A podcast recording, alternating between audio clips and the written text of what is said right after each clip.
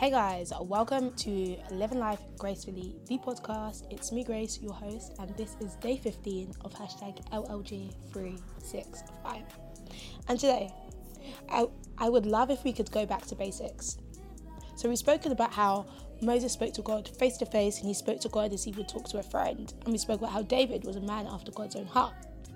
But what exactly does friendship with God look like? And where do we start? Well, let me ask you this How do you maintain your relationship with your best friend? If you were to compile a list, it'll probably turn out something like this communication, trust, quality time, intentionality, listening, being supportive, being there for each other, and so forth and so on. And I think if any of these components were missing, we would question the substance of our friendships. I think one of the most important things about being friends with someone is that you're friends with them because you want to be friends with them. No one forces you to be friends with them. No one forces you to be friends with people you don't want to be friends with.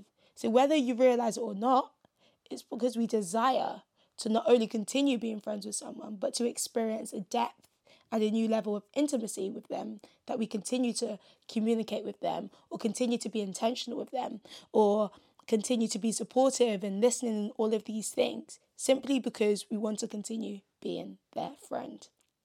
And I think the same should be with God. The reason that we communicate with Him or trust Him or be intentional with Him is because we want to get to know Him, because we have a desire to get to know Him.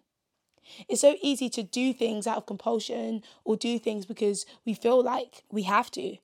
And I'm not saying that sometimes we won't have to discipline ourselves to spend time with God. But the simple thought I want to leave you with is do you enjoy spending time with God? I always say this, and I love this statement so much.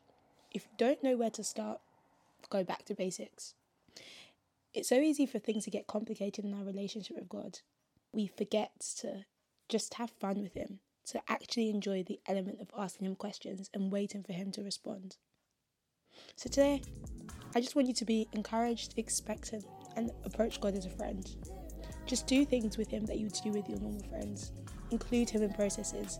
See how He feels about situations and just have that dialogue with Him. This has been Live Life Gracefully. Don't forget to live life gracefully every moment of every day, and I shall see you tomorrow.